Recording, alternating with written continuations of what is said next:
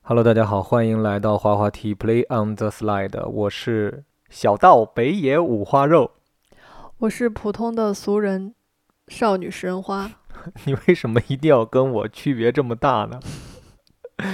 我为了扣题，管自己叫小道，你管自己叫普通的俗人是什么意思因为只有我们这种普通俗人才会很信今天要聊的这个话题啊。 ？OK，那我们前半段就稍微快速一点，这样的话我们就能够尽快的进入到今天的主题。行，这周什么事儿都没发生， 我们一直在为这个选题做准备。其实这周也发生了一些事情。看了 Barbie，昨天晚上我们在看《John Wick》，北京狂风四座，大雨倾盆，躺在床上看电影，正好看到打戏，噼啪噼啪，两个人在互打的时候，正好他们那场戏周围全部都是玻璃，对，就听那个玻璃声啪啪啪啪，然后突然我听到一个特别立体、特别真实的玻璃破碎的声音。我说现在这电影做的也太厉害了吧！小石说好像不是电影里的， 然后我给我兴奋坏了。我说哎，有人家玻璃被大风吹掉了， 然后我就扒着各种窗口去看。他真的太坏了，就是那个眼睛里面那种透着又机灵又坏的那种感觉。我说潘东，你不要得意的太早，绝对是咱们家的东西碎了。然后我们两个人在窗户口往下看，我说哎都没有啊，就在家里找啊找，最后发现是我们家厨房贴的瓷砖儿从墙上掉下来了。而且是特别高处的瓷砖，幸亏我们俩不在厨房，如果真的在的话，我们就当场砍头，掉下来四片，当场被砍头，摔得稀碎，当场被 砍头，差点扎到我的小脚丫。什么？ 正好又扣题扣到了之前说到关于找房子搬家的这一期，说咱们住的这个房子怎么怎么破，你们看，真的就是年久失修。我看那个瓷砖的粘合那个部分，就是老化了、干了，然后自然脱落了。我在那一瞬间就特别懂侘寂风，我就有个英勇的决定，我以后的厨房可能不想贴瓷砖了，我觉得墙上没有必要贴瓷砖，那不然瓷砖贴哪儿呢？贴天花板吗？瓷砖瓷砖一般都是贴在当然是墙上墙上了。那我们以后的房子墙上贴马赛克，你觉得怎么样？哎呦，再说吧，马赛克比较小，这样脱落下来也也打不到嘣儿人，嘣 儿嘣儿打到你的小脑门儿上，对，砍不到我们的头。真的太惊险了。昨天，就在昨天晚上那一刻，我又想到前段时间网上盛传的那个北京这边，你还记得吗？道士在斗法，啊是对，吗说是中日的道士在斗法，说这个满天的这种紫色闪电是怎么怎么样的，说最后还有一位道长陨落了，就因为这次斗法。因为我很信，然后我就刷了很多视频分享给潘大哥，潘大哥将信将疑。现在竟然变成他哎分，享这个事情，我从来没有说我不信这些东西，真的吗？对我一直就不是一个完全的非玄学主义者，说实话吧，我从小到大都是一个唯心主义者，从多小就从娘胎里，我听着妈妈的心跳，我就想说，我这辈子要当唯心主义者。 怎么了？真好。 我们上周还去爬了一次山，当然是一次非常短暂的爬山，爬了一个小山，但是就是真的很热。我原地发誓，再也不会夏天爬山了，不可能了。但我有一点小的感触，也是跟这一期主题有关的，就是我们在那个山里边一直走到那个荒废的寺庙的时候，嗯，我看着那个寺庙锁着门，但里边那尊石佛像还在，呃灰尘布满了那些断壁残垣，我就幻想出来当年应该在这里发生过一些故事。你说为什么寺庙总要选在这种山里这种地方？因为安静啊，除了安静以外呢？山是有灵气的。对， 我就当时我就在看这旁边的那些山、那些起伏、那些位置，它旁边还有一条小溪，对吧？有水的位置，山不在高，有仙则名，水不在深，有有龙则灵。有有， 感觉好像那种国风 rap 的开头哈。山不在高，它有仙则名；水不在深，它有龙则灵。可能这块儿大家听着可能抠起了脚趾抠地， 觉得有点尴尬。。山不在高嘛，有仙则名；水不在深，有龙则灵。人非好坏嘛，坚持的就行。理想到底能 Oh, 实现就。哦，北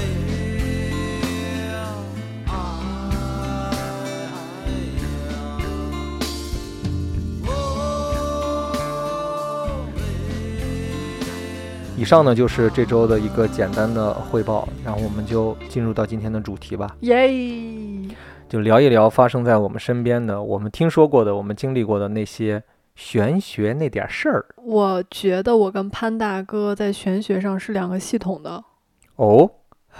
你是唯心主义，而我是甜心主义。我刚跟你说，在娘胎里的时候，我就注定当一个唯心主 义。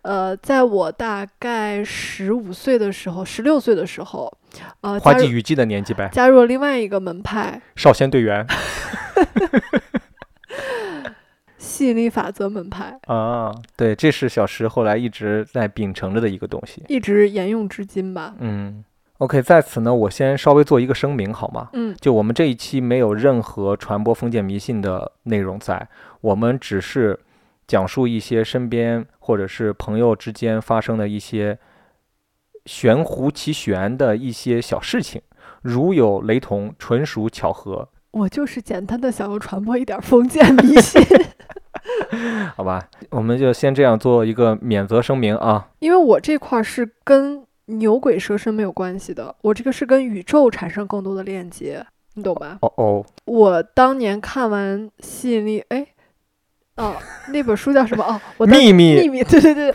我当年看完《秘密》之后 嗯你就呃爱上了杨幂，嗯就每天在家唱《爱的供养》。 我当年看完《秘密》这本书，嗯我发自内心的想要推荐给我身边每一个朋友，嗯因为那个前面他写的也非常危言耸听。嗯，他说，这个世界上所有厉害的人，就是因为他们掌握了这个秘密，嗯所以他们达成了他们想要的一切。嗯，哎，那你能先简单给我们的听众们讲一下这个吸引力法则是怎么一回事儿吗？吸引力法则就是，当你想要一个东西，或者想要某一种生活状态，想要一嗯个人，嗯你去真实的感受你已经拥有它了，你拥有它的样子。如果你拥有它，你会怎么去使用它？不要一直怀疑说，哎，我真的可以拥有吗？我配吗？不要质疑，而是去感受你已经拥有它了。一直哦向宇宙发射出你对这个东西的渴望，你去感受你在那个你理想中的状态，你就能实现。这个东西就会被吸引过来。为什么我越来越相信？因为地球本身就是一个磁场，宇宙星球之间也是有一些引力在的。我们本身就是一块磁铁，嗯， 而你在南极，我在北极。那我们永远都不会相遇。啊少了我的手背当枕头，你习不习惯？我跟你们说，真的就是这样。我跟潘大哥分享心理法则，他永远都是这种戏谑的态没度。有，我现在很相信这个事情，但是我现在想问你一个问题，嗯关于吸引力法则的这个，在我的童年时期，我一直幻想自己是这个世界上打篮球最好的那个你人。注意，我不应该用幻想这个词，嗯这个就是吸引力法则的大忌大忌是什么——？幻想。即幻想就是你不能说我现在幻想一个东西，啊！我当时不是幻想，我当时觉得我已经是了。 我当时觉得我是这个世界上打篮球最好的，我将来一定是跟乔丹能够齐名的人。宝宝那个叫幻想，但是我真的已经感受到了，那很好啊那，我在你自己的世界里，你就是打篮球最好的呀。咱们刚在一起的时候，你跟我聊天就说什么你在你们球队，哇塞，我当时听着觉得潘登没去 NBA 这 是这是可惜了，你知道吗？就是 NBA 的一个大遗憾，所以说我也带你进入了我的那个幻幻想。想，对啊你注意，这是幻想， OK，而不是吸引力。嗯，这个之间真的有非常微妙的差别。嗯当我去幻想一个东西的时候，嗯它不会成真。嗯但是你要去吸引吸引他，让他脑补他真实的发生在你的身上。越听越玄乎啊！那你能够举几个例子，吸引力法则帮助你实现的吗？让我真的再次更加的相信这个事情。我就浅浅分分享几个小例子吧， OK，就是由浅入深啊。啊好第，一个是我妈妈的，哦，因为这他本是他是你用吸引力法则给吸 引力给吸引来的吗？就一开始这本书是我妈安利给我的，哦，我妈先看的。嗯我妈在安利我之前，她就想说，我浅浅的试一下吧，看它 OK 是不是管用。因为书里面也教了，说如果你不相信，你可以先用一个很小的东西吸引他试一下。我妈就有一次去办银行卡，她在心里想说，哎呀，如果这个银行卡后面的三位是，呃，我女儿的生日就好了。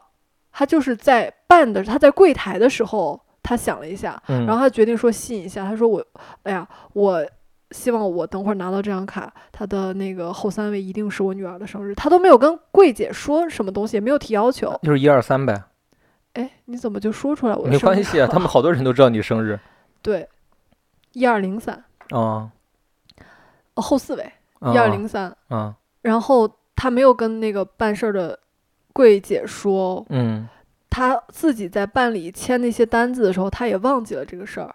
但是当他拿着卡坐上公交车的时候，他又想起了这件事儿。他从他的包里面拿出了这个新办到的卡片，他一看，后面四位就是我的生日。那你知不知道我的银行卡后面也是你的生日？你那个是你自己要求的吗？你可以自己 DIY 嘛，对吧？对，我妈那个不是，嗯，那个就是当年啊还没有没有这么先进的那个服务，哦，也不是没有这么先进，可能是我们家存款没有到您的级别吧。 OK，那有没有可能是那个柜台的服务人员特意想给你妈妈一个惊喜？他查了一下他的资料，发现哎，他的女儿是这个日期生日，那就给他这个礼物吧。哎，如果是这样的话，那也算是他吸引来的哈。对呀、哦，就是没有说吸引力法则，是你吸引一个神仙来帮你咻咻咻做个法仙女教 母 Cinderella，你啊懂吗？ Cinderella 是 Cinderella 不是灰姑娘吗？对啊，她是个什么神仙啊呀、仙女教母来找了 Cinderella，给她变出了礼服。仙女教母嗯，哦，仙女教母，我心里只有一个人，就是王心凌，她哎是你甜心教主， 对我们甜心教的嘛。而且吸引力法则不是你坐在这儿空想，嗯，因为你那我们要坐在哪儿想？你看你整个人都在戏谑吸引力法则，我不想跟你分享了，我觉 得就跟你分享这个事儿有点侮辱我们这个门派。没有开玩笑，开玩笑了。哎，你知不知道吸引力法则还被搬上过电影？真的吗？有几部国产片里边的人就就是那个角色嗯，有用这个东西，我忘了是黄渤演的啊那个角色，还是那个筷子兄弟演的那个角色。他们其中就有人在用吸引力法则，然后每天看能量、看秘密那两本书。我希望他们是真的 get 到里面核心的那个核心的教义。他们应该是没 get 到。那你能再给我举另外一个例子我吗？第二个人吓死你！哇，我现在就尿裤子了。我真正使用吸引力法则，像我嗯妈一样说：“哎，我试一下吧。嗯如果他这次成真了，那我就相信他。嗯，我吸引的就是你。你勾引的就是我啊、你看，你又在你，我觉得你要尊重、我很，尊重他，真的吗？真的。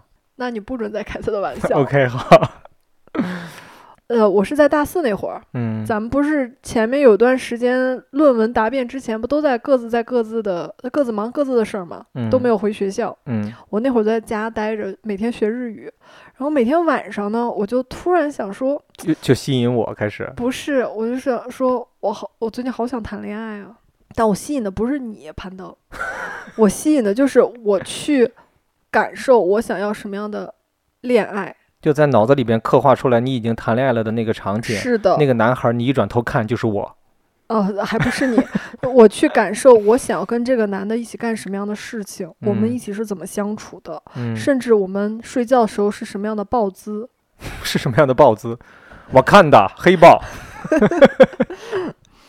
我我会脑补一，呃，也不是脑补，我会去构建出非常非常细节的东西。 OK，后来就是我只使用了不到一个月，我们就在一起了，哇哦，而且我们之后的相处跟我前面构思的一模一样，所以从此之后我就正式加入了吸引力法则这个玄这这个玄学教派。所以说我们现在的豹姿也是你吸引来的，你想象出来的，不是我想，你看，不是我想象出来的，就是你在另外一个维度里边已经拥有了的，你你好像又有了新的解读。是不是嘛？你在你脑海中，其实那就是另外一个维度嘛，不，并嗯不是现在我们两人相处的这个维度。你在嗯另外一个维度里边，你已经拥有了那样的生活，然后它映射在了这个我们相处的这个世界里边，然后就实现了。你也可以这么理解，哦，对我们一般不会这么说。 ，OK，忌口是吧？你们还有就是车，我之前从来没有想拥有过车，啊、我们之前确实没有过这个概念，从来没有这个计划。我们觉得为什么要买车？因为北京你们知道停车费特别贵，又堵车，对，我们就觉得网约车是最方便的、嗯，最划算的。嗯但是突然有一天，我们试驾了一个车之后，嗯觉得我们一定要拥有车，拥拥有车会给生活增加别样的风味。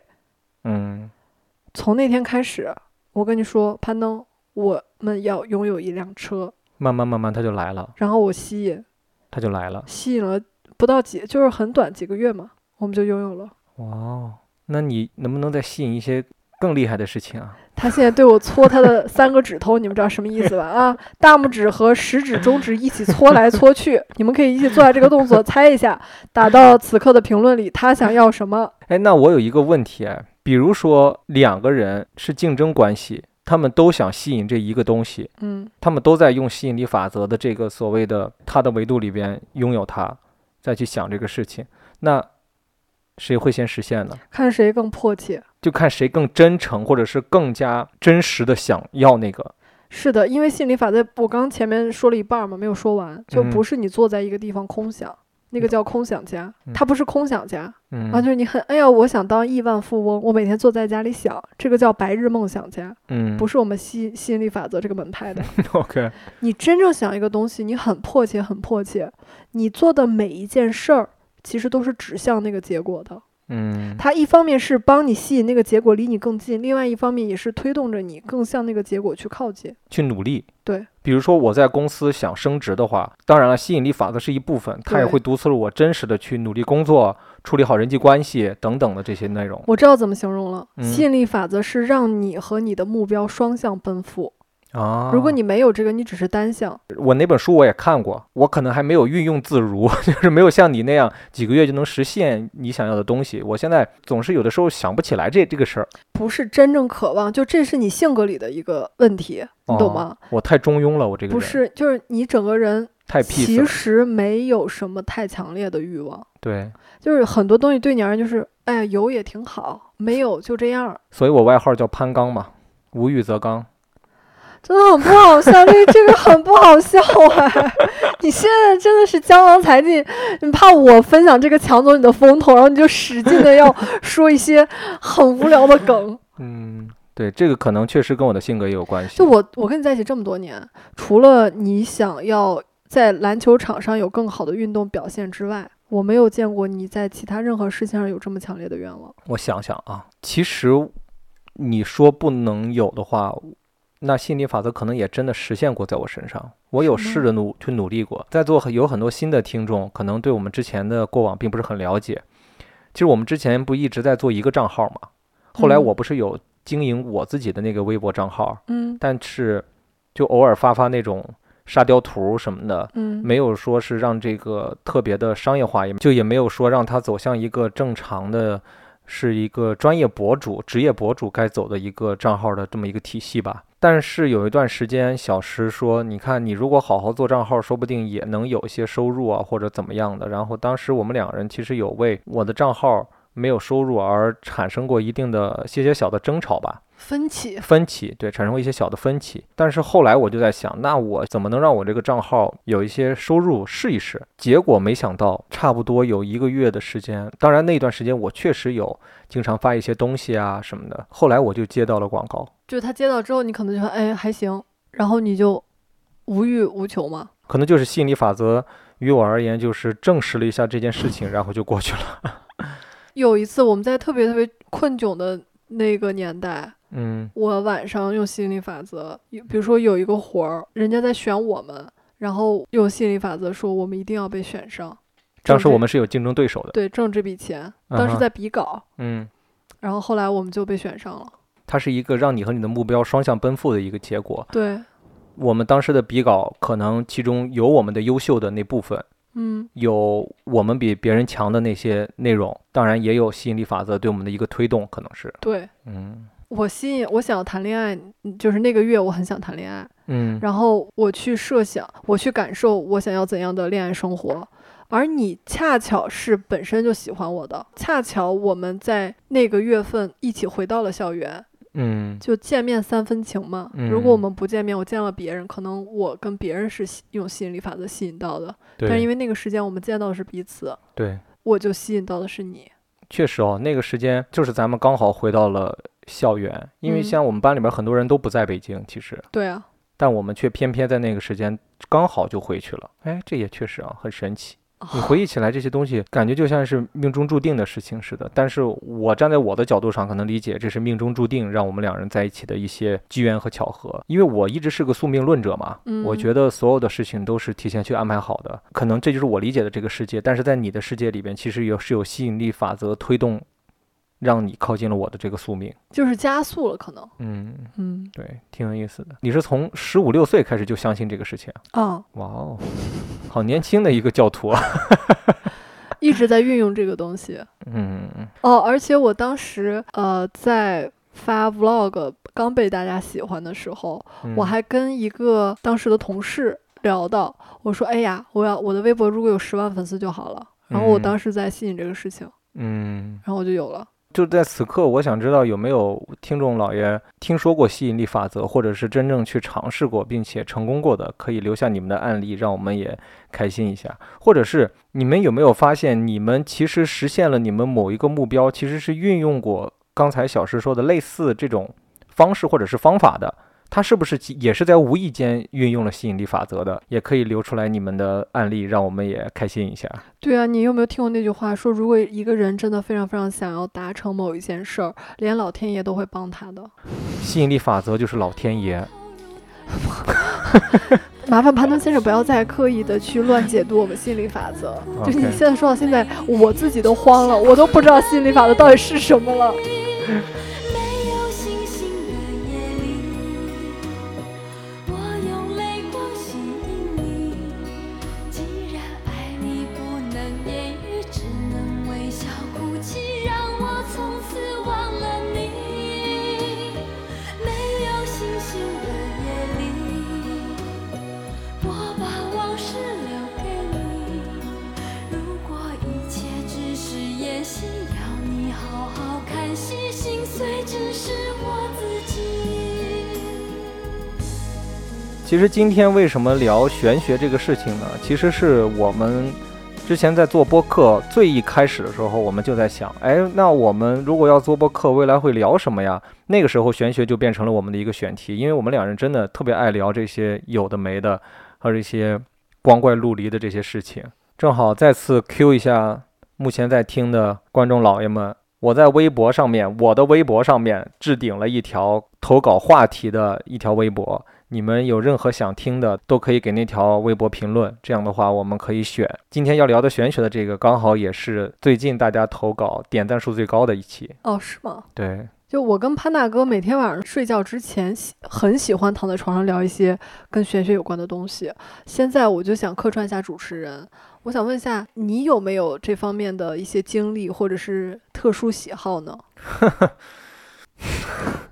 那我想反问一下主持人，在你眼中，玄学是一个什么概念呢？它太玄了，我不能，就是不能用很具体的语言去描述它，嗯你懂吗？在生活里，就是它好像存在，但是我又没有真实的、具体的看到它，可是我又能感受到它。你无法用语言或者是当下科技无法解释的一些事情，它就发生了。对，现在我们有请火衡山上的秀才来回答一下这个问题。火衡山上的秀才。 我先不跟大家说我为什么叫火衡山的秀才， 我要先说一下我今天做的笔记。 呃，我很喜欢聊玄学这个事情，因为它有很多东西是跟历史相关的。哦，但是其实今天我们聊的这些玄学，包括前段时间网上特别火的一个话题，为什么现在年轻人变成了寺院、道观等等地方的主力军，变成了那些求神拜佛、许愿的主力军的一个原因是。很多年轻人觉得，可能靠自己的努力并不能实现更好的生活，或者是实现他们心中的愿望，所以开始通过这种途径来，所以他们会觉得，嗯、通过许愿或者是呃某一些方式的求助，获得一些非科学类的帮助，实现一些东西，在他们眼中可能这就是一些玄学的东西，或者是他们碰到了一些无法解释的东西，都叫玄学的东西。但是其实玄学这个概念其实是在魏晋南北朝时期有的一个专业性概念。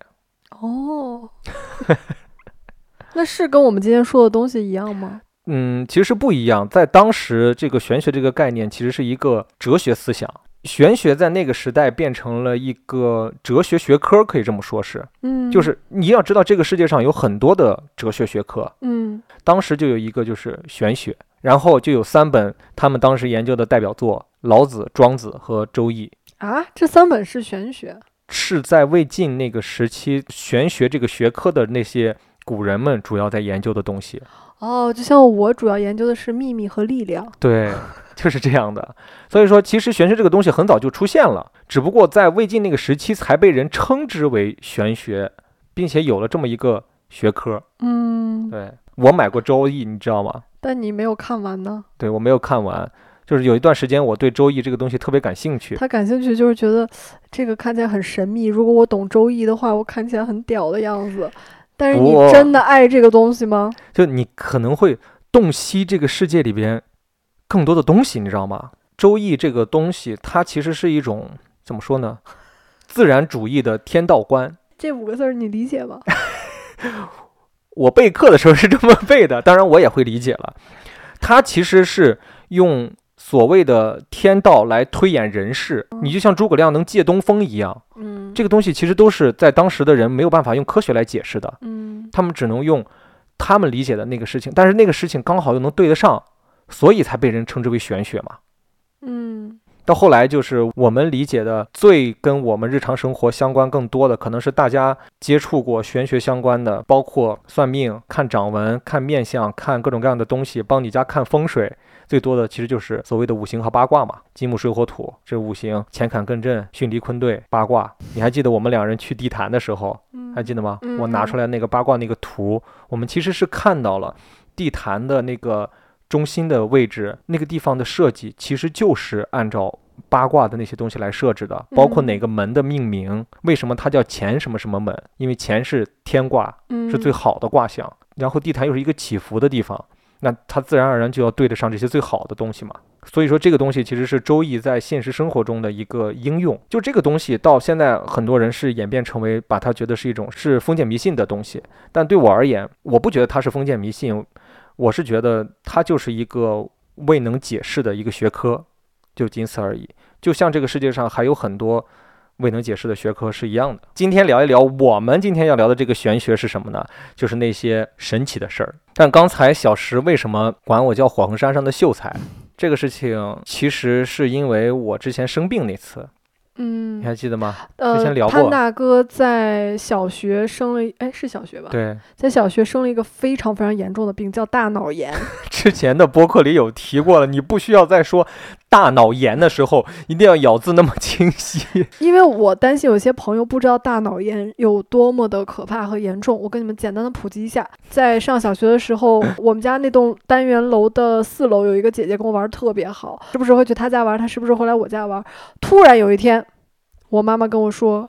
你最近不要去找她玩儿了。我说怎么了？她说那个姐姐生病了，她得的就是脑炎，但是她得了脑炎，这个病看似退去之后，他整个人的状态像回到了三四岁的智商，就是人们俗称的傻子。嗯他可能跟我的那个病症不太一样吧。我当时印象里边是得的是病毒性脑炎，他也是， 你刚才不是说是大脑炎吗？不大脑炎吗？ 就是大脑炎和病毒性脑炎又是两种病。他是病毒性脑炎，那我是大脑炎，不是，就是你真的是非常幸运的。那个、嗯，我知道，因为我就我知道的，嗯，从小到大知道得过脑炎的都傻了，前几天我们还见了一个网友，他还刚得完脑炎呢，人家。他可能那是大脑炎。 对我当时得那个脑炎，之前有跟大家聊过嘛。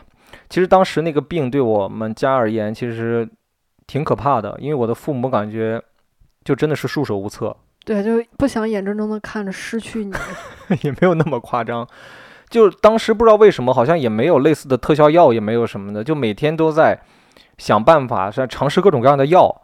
呃，我记得印象比较深的是，我当时有一段时间连续发烧到三十九度、四十度左右，烧了好几天。非常危险了。对我印象里面，当时大夫有跟我父母说，这个孩子如果再这么一直烧的话，可能会烧傻。那个姐姐就是一直烧，就是在这个病的过程中，我其实这个病前前后后拖拖拉拉，估计有个三四个月，两三个月吧。对上了，她也是。就是有的时候严重，有的时候就不严重，就是这对种的。对，就是你真的，其实我一直觉得你是一个很有福气的人，因为这个病就是大难不死。我是一个很有福气的人，我有一个有福的妻子。我第我跟你说，我第一次知道你得脑炎，我真的吓到了。啊、你怕我对你的就是这种正常的智商表现是我演出来的不是，我担心你有什么后遗症，啊、但其实还好，对吗？我还哎其 有，实后来发现有。 所以哎我我的那种傻了吧唧可能是后遗症就是他有时候大脑缺氧，然后他有时候脑子就是突然不转，哦，确实有这种情况是出不现。是对，然后记忆力很差。但是我的脑供氧好像是比正常人会低一点是的，所以这说就是后遗症。哦。而且潘大哥不能长时间用 脑子，他超过一个时间之后，他就觉得不行了，他要立刻睡觉，而且他睡觉的时间要比所有人都长，比我啊见过是的所有人都要长。对，他需要恢复的时间可能是普通人的一点五倍。那个名字是怎么来的呢？就当时因为我爸妈有点束手无策嘛，那个时候难免的就会病急乱投医，就会尝试各种各样的偏方啊、怪招啊，各种各样的嗯来试图来治疗我。后来试了一些偏方之后，发现也没有什么效果。听有人说，我们家那块儿的西边儿有一个村子里边儿，有一个喇嘛，那是东边儿来了个喇嘛，有一个当时我记得应该是个大妈那种年纪的吧，就说嗯是个大仙儿吧，就那那种感觉的。说那个大妈呢，就有类似于这样的力量，能够帮人治病，就推荐我妈带我去看一看。嗯，我妈当时还问呢，说那去要给人带点什么吗？要带点要花多少钱什么的？嗯当时那边说先不用花钱，等孩子病好了，你们再意思意思呀，或者是感谢嗯感谢就行了。说去的时候带几包烟就行。说他抽烟，嗯然后我妈就带我去了。我记得真的特别神奇，我爸开车送我们去的，嗯但我爸不太想进去，就我爸嗯是、我爸是党员，嗯，他可能确实对这些东西有点排斥吧。我公公非常的唯物主义，对，嗯，非常坚定，一个非常非常坚定的唯物主义。就算我给他例举十个我身上见过的灵异事件，他都说不可能。呃，我跟我妈进去之后，我印象特别深，屋里坐着两三个人吧，嗯应该也有来看病的，也有周围村儿里的那种感觉的。那个大妈坐在正中间，屋子特别昏暗，就是那嗯种农民的那，就是农村那种小平房。当时介绍我们去的和带我们去的那个阿姨就说叫娘，然后让我跪下。我当时我也不知道为什么，但是当时那种气氛就让我觉得有一些些的敬畏吧，可以说是。嗯就那句话怎么说来着？有奶便是娘。是，不是什么有奶便是娘， 就很紧张嘛。加上那个周围的那个环境，就坐在旁边的那两个，不知道是来看病的还是他们同村儿的，就是朋友之类的那种人，他们在那很严肃，你知道吗？就像是庙里的那种哼哈二将，那种罗汉像那种感觉的那种表情啊什么，就让我觉得很诡异。嗯，虽然我年纪不大，才上小学，我身但是你心中有佛。我又是那个深受儒家思想教育的山东男孩儿，我就想起来孔子说：“呃敬鬼神而远之。”虽然男儿膝下有黄金，但是好汉不吃眼前亏，什么？所以我就嗯跪下了，然后喊了娘。他让我先在外屋坐着，他带我妈先进了屋。 嗯后来听我妈说，应该是去了解了一下我的一些情况，嗯，病啊，怎么怎么样的。后来我妈出来之后，她就让我自己进了屋。她那个小屋里边儿就跟我奶奶住的那个房子似的，还是土炕。嗯，她让我坐在炕上，她开始念一些奇奇怪怪的话，你一句都不记得了。我一直都不记得了，我听不清也，就嗯就就是类似于这种，嗯，就像这这种腔调的他，我说根本 "Oh, 听， money money money go my home。 就我根本就没听清楚她在说什么。她就说你在那儿坐着看着那尊观音像，嗯他好像是信观音的哦，他就念念念念念念完之后，他就说：“你呀、上世是火衡山上的秀才，你现在得在你上一世的时候可能是三十多岁，你在下山的路上碰见难了，你得过这一个坎儿。嗯，就是我的上一世映射到了我的这一世，哇塞，我刚以为是就是每个空间是有些联动的。反正我不知道，他当时是这么跟我说的，说我要过这个坎儿，然后就说娘今天帮你，娘去问问娘娘去要东西去，嗯娘娘可能就是他信的那个、嗯那个神的那个东西，他就开始闭上眼睛，又开始啊啦啦啦啦啦，就开始说各种的咒语。说完之后， 咒语，你说咒语不好吧？呃那我该怎么你说？得尊敬他们。啊呃，说了一段台词。 念完台词之后，他就烧了一张类似于像符或者是黄纸一样的一个什么东西，嗯烧出来那个灰，他把那个灰碾到了一个茶杯里边，嗯，然后倒了一杯水让你喝掉，让我喝。喝了吗？ 我当时其实很排斥这件事情，我当时有点生气，我觉得我妈找了一个神棍来骗我，但是我年纪又小，又来这套又，是一个深受儒家思想教育的山东男孩儿。 因为孔夫子说了“子不语怪力乱神”嘛，我呢就然后呢又敬鬼神而远之，但是呢我又不好汉不吃眼前亏，就喝了呗。我就喝了。那我想知道后来有没有真的发生什么？喝完之后，那个人跟我妈说：“喝完就行了，让孩子回去好好养着，过段时间就好了。”嗯我当时喝完那个回去的路上，我妈问我身体有没有什么问题或怎么样的，我说没什么感觉。后来我在上楼的时候，我们家住三楼，我走到二楼的时候，突然就吐了，嗯就开始哇哇吐，嗯也没有什么好转。啊， 完全没有好转。后来就还是在医院里边继续去治疗，然后，但是后来发生了一个很神奇的事情，就是在我那次喝完那个神奇的水之后，没有过多久，大夫跟我爸说，现在就是来了一些进口药，要不要给孩子试一下？虽然、啊，所以还是进口药治了你。他就说，虽然价格高一点，我爸说用，无论多少钱也得救孩子。嗯后来给我用了那个进口药，慢慢慢慢好起来了。赛先生救了你。但是你说是不是娘的那个娘娘通过一些力量让赛先生来了呢？嗯这也很神奇这个事情。是个缓缓缓分割的画面，路口转转转，有一样的信念。我的爱从你来，和你回来。时空缓缓缓，你回到过去，路口转转转，我经历了悲喜，好神奇。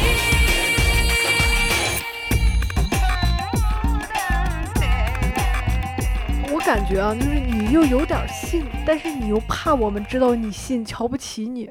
就是你是不是觉得信玄学是件特别丢人的事儿？没有啊，你刚刚就是表现出了一些既不想相信，但是又很相信的感觉。但我告诉你，我小时候嗯真的不相信这些东西，嗯，可能一直到我上高中以前，我都不相信这些事情。啊，那是上高中发生了什么事儿吗？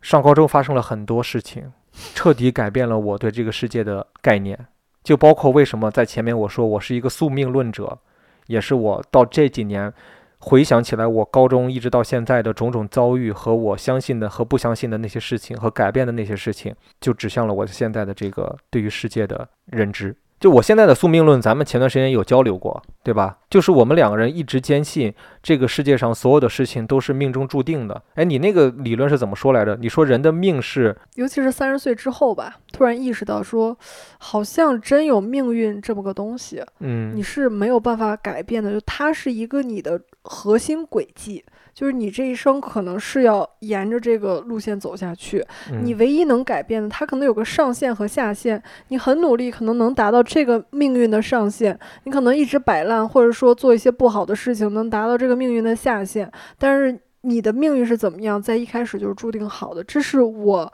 怎么说呢一个感受吧。就像我们生在谁家，被谁抚养，嗯，遭受什么，遇见什么样的人，对，上什么样的学校，毕业以后找到什么样的工作，再辞职，再换成什么样的工作，包括你可能到终老的时候。你再回顾，发现这一切可能都是命中注定的事情，这就是我们两个人现在相信的一个事情。你不是说你高中就就开始相信宿命论了吗？宿命论的萌芽在我的心里边出现了。怎么出现的呢？什么契机呢？就我在上高中的时候，我看到了很多跟就是玄之又玄的事情。先举一个例子，这个例子在你身上也出现过。我们听众里边肯定也有很多人，是不是睡觉打呼？不是 因为家人算了一下你的命而给你改名字，你叫什么不是我，啊？但是我身边有这样的，包括你也是，我对吗？我那个我不太认可，但是是不是有人算过命帮你要改，但是你没改而已嘛？对，我不改。对，我觉得咱们听众里边一定有人是这样被改过名字的。嗯，如果有的，大家扣个一，让我们看一看你现在的名字和之前的名字的区别。 包括影视圈里面很多的艺人的名字，包括他们的艺名也好，后来现在叫的名字也好，其实都是找大师给算过的。是改个名字，改个运势嘛？对，所以说你看，那运势这个东西是不是就是玄学？嗯，对，呃，我老家特别好的那个哥们儿包果子，你也见过的，嗯。我现在为止已经不知道他身份证上的名字是叫什么了，但是好像老改也不好。因为他 他妈妈就是一个非常信这个东西的人，嗯，他妈妈就总是动不动就给他改名字，就是因为不同的大师，他今天认识了这个大师，说，哎，这孩子这个名字怎么怎么样要改。当然，他们家也出现了各种各样的事情嘛，包括他哥哥去世啊，嗯包括怎么样的厂子经历了一些危机，还有什么的。他妈就是特别疼这个儿子，就希望这个儿子的命要好，嗯，所以他妈才相信那些事情。包括他最开始叫保国，后来叫保洁，后来叫保洁这名字应该不是很好吧？对他后来就改名叫什么明杰，后来叫明伟，后来叫什么的。我到现在为止，我都回家，我每次回家我都会问他一次，我说你现在叫什么名儿？ 就他改了无数的名字，这个就是他妈妈相信的嘛，嗯对吧？就包括小石也是，当时也是因为一个机缘巧合，其实也不是为了要给你改什么而去，哎，就是因为我妈听说了一个理论，嗯说这个理论其实我妈妈跟我说完，我心里有一度也是有点介意的。嗯就是说，一个孩子的名字里面如果有爸爸和妈妈的姓儿，或者是爸爸妈妈名字里面的任何一个字儿，这个孩子会死得特别惨。啊，是这么说的吗？死的特别惨啊嗯，所以我妈很介意这个事儿，嗯才要给我改的。嗯，但后来又有别的人说，其实没太有关系，嗯因为后来我有了其他的信仰，不太相信我妈这个了。嗯，对。然后我们又有问其他的一些高人之后，说有很多高人又说没太有关系，所以说就没改。要不然真正子现在是叫甄子哎林。你还记不记得我在播客里边提过的那个高若男？但是我管他叫高若男。 我管他叫高若男，你管人家叫 gay。对，那个高若男其实他们家是信基督教的，嗯上高中，我们两个人做成同桌之后，熟起来变成好朋友了。在那之后，他送了我一本圣经，嗯有点儿给我传教的那个意思。嗯但是他呢还太年轻，可能也就不太知道该怎么传教。他就说让我多读一读，说可能会对你的人生有好处。嗯，我就开始读圣经。你有没有问他耶稣他是 gay，耶稣怎么看？ 我当时不知道嘛，我当时管他叫高若男嘛。 那也是我第一次开始读圣经，就是在高中的时候。嗯后来慢慢觉得圣经里面有一些东西好像挺有意思的，嗯加上高中那个时代，你好像有一点这样的信仰，是一个件特别酷的事儿，然后你就开始信耶稣。就跟周围的人都不一样。然后我就开始佩戴有十字架，周末的时候我会跟他一起去我们当地的教堂嗯参加个礼拜，然后听一听什么的。然后我当时觉得真的还蛮神奇的，但后来就接二连三的发生了一个很神奇的事情，就是我所有带过的十字架会断掉。哦，是不是贪便宜？那也不能每一条都断掉吧？是从哪儿断？绳子断还是十字啊架本人？啊十字。架本身断掉，我天哪！很神奇吧？第一次断掉，我记得印象还很清楚，那是不是你高爸三给你掰折的？ 你爸是个坚定的唯物主义者 呀！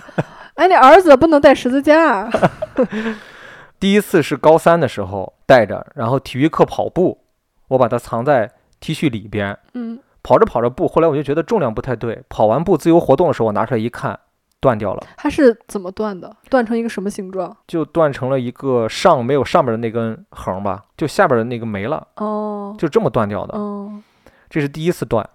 第二次断是我后来来北京读考前班，他不是跟我一起来的嘛？我在华威又买了一条十字架，我跟你说了，质量太差， 你 不信？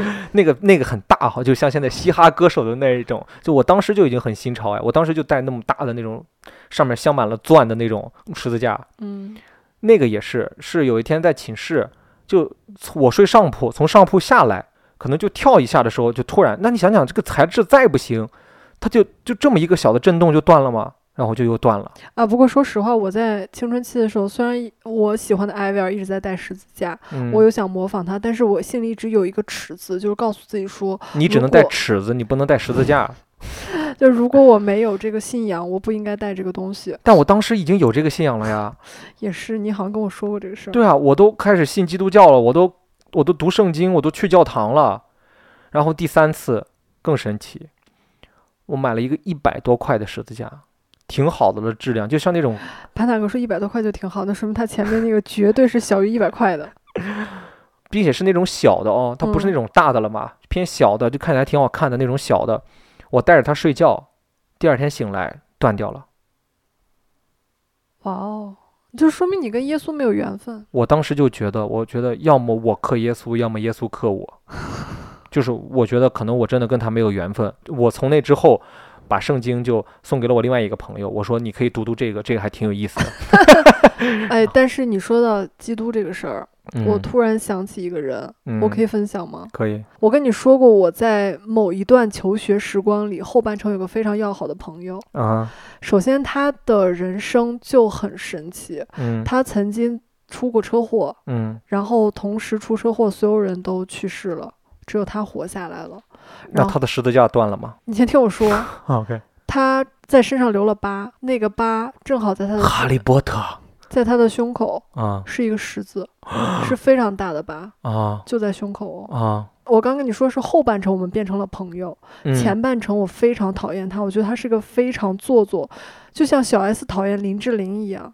就怎么会有完美的人？他在老师眼里是完美的，他从来没有发过脾气，所有人对他提出要求，他都会开心的答应去帮你。嗯，我就一直觉得很虚伪，我想说，我到底哪一天可以揭开他的假面？后来你发现你揭不开，那是圣母玛利亚的面纱。后来有一次，他跟一些同学喝了酒，他整个人的状态非常不对，就有点像在耍耍酒疯，但是胡一直胡言乱语，说很多奇怪的话。就不像是一个喝醉的状态，像是这个人进入了另外一个空间，还是说这他的身体里被唤醒了另外一个灵魂，你懂吗？就跟平时的他完全不一样。第二天，他爸就把他接走了，说他得了心肌炎，需要休学。然后我半年没有见过他，他一直休学。嗯，半年后他回来了，整个人跟之前完全不一样，变成撒旦了。非常活泼。只要他看不顺眼的，他就骂，非常爱说脏话。之就像前换了一个人 一样。是的，他之前就是完美到就是啊，怎么就连一个我操都不会说，你懂吗？ 不是我怕， 我怕我老说脏话不好。你看起来都不像脏话，他都不会说，他都他也不会发脾气，从来没有生过气。嗯两年多，嗯，他都是这样过来的，在我眼里就是个完美的人，嗯，所以我就很痛恨他这个样子。回来之后，他整个人特别开朗，然后开心他就大笑，他生气他就骂，有不开心和压抑他就会说出来。他的铅笔盒里贴了一些跟耶稣有关的东西，哦然后他也带十字架，哦然后他也有圣经，嗯，然后他爸那妈那跟我都一样啊。他爸妈就他们全家都是信耶稣的，都是基督啊教徒。嗯你甚至会怀疑说他是不是双胞胎，就来了一个他的妹妹，真的太不一样了，就就感觉这是他吗？再后来我们就毕业了，然后我再也没有见过他，真的一直很想联系到他，想看看他现在怎么样。就是同学聚会，他有去吗？没有，你知道我是一个非常会人肉的人，就是有一些信息我我还是可以从网上搜到的，如果他还嗯存在，嗯，但是我用了很多年都搜不到他，他没有在互联网上留任何信没息，有没有，他都用比特币交易的。他还会魔法的。哦 我找过他曾经的同班同学，嗯没有人有他的联系方式。哦，然后我在网络上搜他的名字，试图找到任何一点点东西，找不到。百度的结果是空白的。我甚至怀疑他是不是去世了，就是不是后来又遭遇了什么，哦，就还挺神奇的。嗯。再次声明一下哦，这期播客里边谈到的任何跟宗教东西相关的，我们没有任何传教的意思啊，也都是听说的事儿啊，也没有诋毁任何一个宗教的意思。如果听众里边有基督徒，任何的教徒都不要觉得我们怎么样啊，我们只是转达我们听说过的和碰见的一些故事。他后来就是他生完病再归来，变得很爱分享灵异故事。嗯哦，我们晚上经常坐在一起听他分享灵异故事，他讲的的栩栩如生。哎，你说到这个，我就想起来，就该给大家举一个影视圈的一个例子了。就影视圈里边有一个男演员的老婆，嗯是基督徒，这也是我第一次听说基督徒可以通过一些方式来类似于帮别人算命的一个一个案例吧。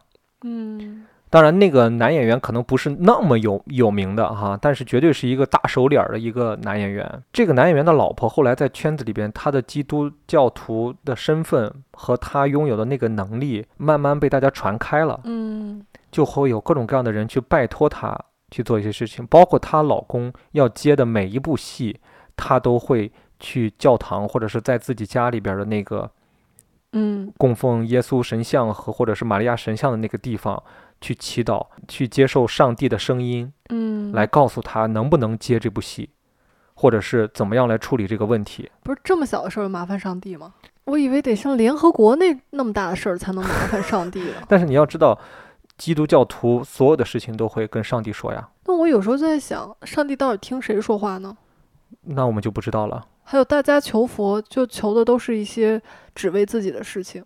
这个就是超出我们现在能够解释的事情。但是就在那个例子上面，我听说的是，另外一个咖位更大的一个男演员嗯出了些事儿，嗯呃，在剧组里边身体出了一些问题，但是呢，他想瞒着剧组，不想让剧组知道，嗯因为他不想损失那个角色。嗯呃，但是他那个身体那个事情好像又不太能够支撑他继续拍下去了，他就拜托了这个男演员的老婆，这个男演员的老婆就帮他开始通过上帝的指引，开始给他去治这个病。结果三五次之后，他再去医院检查，没有了这个病，哇哦，并且哦，在这个过程中治疗这三五次可能用了得有个一个月吧，这一个月的间隙刚好在组里的时候，统筹没有排他的戏。哇哦，他就刚好避过了被剧组发现他身体不行了，可能跟不下来这部戏的这个时间，就这个病在他身上就消失了。然后这个就是我听到的基督教徒发生的一些非常诡异和神奇的事情，我在这里想跟大家分享一部剧，叫《年轻的教宗》，还有新教宗。是我非常喜欢的一部剧。它也讲了基督教，以及讲了显灵这件事情。对，都很是很又又酷又好看又神奇又戏谑。是一个宗教的现代化表现，是宗教的现代化演绎。对，并且它里边也有对宗教的一些反思，我嗯觉得很多东西都还蛮有趣的。可能对基督教感兴趣的朋友可以看一下，并且男主角非常帅，是裘德洛。想心伤心，哭笑不分。独爱不可终生的女人，冲昏冲昏，心似千针，情难至今没法弄熄仇恨。倾心倾心，等了一生，为何上帝亦爱偏心？你是人，我是人。就话说回来，我当时十字架断之后，哎，怎么能把故事又接回来呢？当时我的十字架断之后，我就觉得我跟 Jesus 的缘分就没有了，然后我就开始转投佛教， 真的不跟你开玩笑，我就开始找另外的信仰了。我就发现我该信佛，我们的缘起就是佛教。我们大一的时候，嗯，我当时在看，我当时在看 法师的那套碟。那套哎碟是我借给你的呀， 你先听我说嘛，啊，我是因为我妈有一套，啊我跟我妈在家看，嗯，然后我跟一个朋友分享这个事儿。嗯，当时我已经正好开学了嘛，嗯她，说：“哎呀，她也想要，她不知道在哪儿能买到。嗯然后，正好我听说你有，嗯我就，问你要了一套，嗯送给了我的朋友。所以我那套盘被你送给了朋友，对啊，但是就是因为我主动问你要了这个盘，嗯，你才有了我的联系方式，我啊们才有了后续一起聊天儿，一起出去做作业。啊，嗯嗯就后来为什么我开始转投佛教？考前班的那个老师，嗯他是一个佛教徒，嗯他就开始带着我认识了很多跟佛教相关的一些事情，嗯包括你后来说的 法师的那个东西，就是讲佛的那些呃视频啊，包括 DVD 啊什么的。我们两人产生的链接，就缘起还在这个地方呢。我当时最羡慕我师傅的是他那条手串儿，你好 俗哦！你怎么每一次信仰都要投射到现实的一个物件上？我是被他那条手串儿给吸引的，才去了解了那些东西。他后来跟我说，他那条手串儿也是开过光的，并且他嗯那上面是有很多嘎巴拉。有没有鼻 嘎渣？不好意思，阿弥陀佛。呃，我当时就会觉得很神秘，你知道吗？嗯，特别是他信的又是藏传佛教，嗯很多东西就开始跟我讲啊，包括你也知道，其实藏传佛教里边也有很多很神奇的一些故事。是他当时还带我看过天葬的视频，大为震撼。你爸知道你干这些事儿吗？他应该不知道吧？我决定了，明天就向你爸举报你。后来我有一次寒假回家，还专门买了好几本佛教起源的书，开始研究佛教呢。那看的怎么样呢？呃，没有看很多了。 我发现我的悟道的过程可能并不是在看书上面，而是在修行和就游历山河上面。 OK，后来我对于佛教的这些为什么没有坚持下去？当然，我在这个过程中其实也挺虔诚的。我那段时间我真的是遇庙就拜佛，就真的是那种的，就会磕头啊，怎么样的，然后包括会念佛珠，会念一些东西。但我会发现，它没能巩固住我，它作为我的信仰的存在。哦，可能我就是我的命里跟他也没有特别强的缘分，就跟我有缘呗。对我可能没有什么佛缘，我这个人也，所以佛教这个东西慢慢的在我的世界里边可能也就淡化了。你也会发现，我近几年的时候，其实对佛教这些东西也没有那么感兴趣了。但是聊到工作之后碰到的这些玄而又玄的事情，你就会发现这个东西又超出了之前年轻时候的那些认知了。就包括大家可能很多人都知道，剧组开机以前一定要拜，嗯，开始聊影视圈的事儿了啊！大家感兴趣的事情到了，这事儿真的很悬，综艺节目在摄影棚里边儿是要拜这个棚的， 彭神。也没有人说过叫棚神，就说要拜一拜。影视剧开机的时候要在一个良辰吉日，然后拜一拜。就是我至今没有见过是不相信这个的人。就影视剧组都要有这个东西。如果你不尊敬、不怀揣着一颗敬畏之心，一定会在剧组发生大事儿。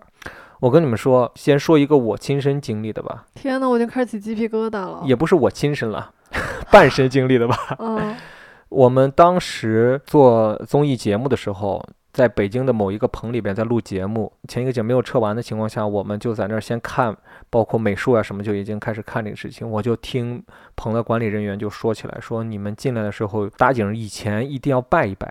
我们当时那个美术还好像是国外留学回来的吧，反正就对这些东西就 what，就感觉他根本就嗤之以鼻。但是我们做制片的，包括导演什么的都还是觉得一定要拜一拜，就因为上一个组没有拜，结果第二天就有工人从上面摔下来了，摔死了。天呐，就大家可能不做影视的，其实不知道，其实影视剧组有好多职业是高危的职业，是的，非常容易出人命。所以说就好多人拜一拜，就是为了避免这些事情的发生。就是不光是大组，不光是影视组，连嗯话剧组都要拜，你知道吗？对，拜舞台，我对台神，台我神，有个小小插曲，啊，简单分享一下。之前也是一个朋友跟我分享的，中戏的黑匣子剧场也嗯是要拜的。嗯他们当年没有拜，我忘了是首演还是排练了。嗯那个大幕突然拉不上，嗯，然后就说：“哎，好好奇怪，怎么拉不上？”就叫几个男生去拉，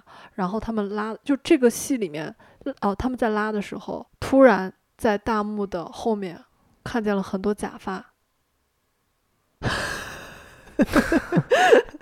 好、哦不好意思，时间实在有点久，我有点忘记具体的情假节了。那是不是化妆班的把他假不发扔是在那儿了？不是，这嗯个剧场当时只有他们在用，嗯，而且他们这部戏不需要假发，少林寺嘛 是非常逼真的假发， ，OK，就他们都被吓到。就是他们去拉那个，他当时跟我讲说，他们拉那个幕的时候，手被一些头发缠住了，我的妈呀！哦，非常可怕，怎么都就是怎么都甩不甩甩不开。感觉开始讲鬼故事了。后来发现是假发，哎呀，我现在有点害怕了，要不就到这 儿吧。话说回来啊，我们说到一些回归到影视行业里边的这种玄之又玄的事情啊，你会保留我这个故事吗？会 的。 还有很多人应该都听说过，很多演员，特别是很多大咖，其实是有信仰的，嗯，信佛的，信各种各样的东西的。包括大家熟知的，对吧？说唱的艺人，对吧？在泰国拜师傅，身上有泰国佛教的那个纹身。我说的是啊， 玩说唱 的，对啊，说学逗唱 嘛。包括我在北京玩佛牌的朋友有跟我说过，有很多人，特别是这些大咖，有拜托他们这种在泰国有很好的货源途径的人，从他们手里边去拿佛牌，但是佛牌的风潮已经过去了，现在他们还信这个吗？他们还有人带。哇哦，包括现在他们还有人在养类似于古曼童这种东西，包括可能有一些人听说过的国内一线女演员通过生孩子来养小鬼的故事，其实这个事情在圈子里边已经被传的大家都信其有了。你有没有冷静下来想过，为什么影视圈的人跟做生意的人似的会格外信这些东西？因为都是大买卖吧，不是，因为影视圈的人很多人都相信命，跟我一样吗？，对，很多成功的演员，后来我们聊天儿，问他们为什么成功，他们没有人说我演技多好，我有多吃苦，他们都会说是因为我幸运。现在很流传的一句话就是大红大火就是靠靠命，小火可能是靠运气，靠点运气，大火纯粹靠命。这个是现在才流行的话嘛？就早在我们从业的那个年代就知道这个事，只不过大家都嘴硬，都不点破而已。但这两年可能是大家越来越放得开了，包括我跟我的演员朋友聊天儿，呃，他们说到自己刚接了一部戏，好像片酬很好什么的，我就问他们说，那是你自己很努力什么的？他说，哎，就是运气好，才为什么会有那么多大咖演员通过各种各样的事情在巩固他们的运势，哦，是不是他们自己也觉得把运好运消耗的太快了？有可能。因为我一直有一个理论，就是一个人的好运是有一定数量的。嗯我希望我的好运是分配在我平均分配在我整个一生的，嗯，就是可能也不会有特别好，也不会有特别差，嗯，这就是我的一个理论。嗯但是如果我突然中彩票了，或者嗯突然有一个什么莫名的好事儿发生在我身上，我就会觉得它消耗了我很大的好运。对，我跟潘大哥之前一起买彩票，每次没中奖我都特别开心，就是松一口气， 你知道吧？就 我嗯不希望我的好运被消耗在这些事儿上，而且一次消耗大量。嗯嗯。那他们可能一些突然爆红或怎样，那就是消耗了大量的好运嘛。所以他们开始通过各种的常人不能解释的一些力量去巩固他们的运，或者开始从别人身上转一些运过来到自己的身上，好可怕呀！是不是？其实想想真的挺可怕的，包括我们听说的很多传说，其实都挺可怕的。很多事情不是空穴来风，它一定是有点什么风吹草动，对吧？嗯才能给你一个有迹可循，或者是有编造故事的机会，它一定是有那么点事儿的。嗯，就包括我们还听说过有演员之间相互竞争而扎小人儿的，但是我可以给你们举几个对我而言离我更近的例子啊。我之前在拍戏的时候，我们隔壁剧组就碰见过一次这样的事情，包括那边的制片人也是我师哥，跟我关系很好，我们基本上每天都会见面，然后又一起相互来交流一下进度啊什么的。他们的男主角在第一天拍戏的第一场戏。从车里边走下来，进到公司里边去。男演员上车的时候一切正常，打开车门走下车来的时候，发现眼睛肿了，哈哈，就是感觉眼睛上长了一个红色的特别大的一个东西，嗯，就瞬间这个戏就不能拍了。蚊子包吗？不是蚊子包，它不痒， 它没有一直挠，嗯，就起的这个时机很神奇。嗯后来我们在一起也私下去分析这个事情啊，我们有人说是因为他们他们开机的时间被人改过，嗯，本来是找了一个大师给算了个时间，但是他们老板因为一些事情，把这个戏的开机时间改了。他们很多人觉得是因为这个事情而导致这个男演员的眼睛突然出了问题，我他妈好会联想啊！因为后边这个剧组还发生了各种各样的事情。嗯，然后这个男演员因为他眼睛的事情就没有办法再继续往下拍了嘛。但是大家很紧张，因为男演员价格很高，时间很紧，嗯万一他是个病怎么办？万一要耽误很久怎么办？嗯，那你后边的戏就会出大问题的。后来他们就开始请高人来帮忙算这个事情。那天晚上我就在他身边，他就求高人来帮他解决这个事情。后来高人跟他说，明天就好了。不要担心，他就问这个高人说是为什么，然后高人告诉他有脏东西进到他眼睛里边去了， 就听起来很可笑是吧？进了脏东西的感觉，但他说的是 潘总，这绝对是你现编的。我现在突然觉这得这这个氛真围的被打破了，这绝对真的你不现是编的。这真的不是我现编的，他说的脏东西是那种灵异世界的脏东西。你连玄学都开始瞎编，这现挂一些故事，真太好笑了。大家万分焦急，剧组里边开始传言，开始流言蜚语，在那一晚上都已经传开了，有人说他得了重病，然后有人说他的眼睛是什么什么什么性感染，然后什么的，还有说是什么普通的沙眼的，也有人说像你说的一样，是不是被蚊子叮了，什么怎么样的？我现在怀疑百分之六十的 gossip 都是你传播的吧？我不是那么大嘴巴的，我在工作时候是一个很严谨的人，但是你很爱传这种八卦，我 感觉。我只有不工作了以后我才爱穿八卦。天晚上我那师哥睡得特别忐忑，第二天早上我有给他打电话，我问他我说你那边怎么样了，还好吗？他说神了，他好了，一点儿都看不出来昨天有任何的影响，就正常就能拍摄了。神呐、 救救我我吧！吧！我在跟一些大的项目之前的时候，顶多就像咱刚才聊的，就最多就是拜一拜，因为你周期没有那么长，你接触不到那么多人，你碰不到那么多乱七八糟神奇的事情，嗯，对吧？但是当你跟了大组之后，你会发现，我靠，乱七八糟神奇的事情越来越多，好像很多事情靠制片的能力是不能去解决的，或者只能是靠神的能力是吧？或者就只能靠一些超自然能力？超自然的一些东西来解决。当然了，可能你不通过超自然的一些东西，最后它也能解决，但是就是会浪费更多的钱，浪费更多的时间，或者是付出一些别的方面的一些精力。那你知不知道玛雅人的水晶头骨之谜？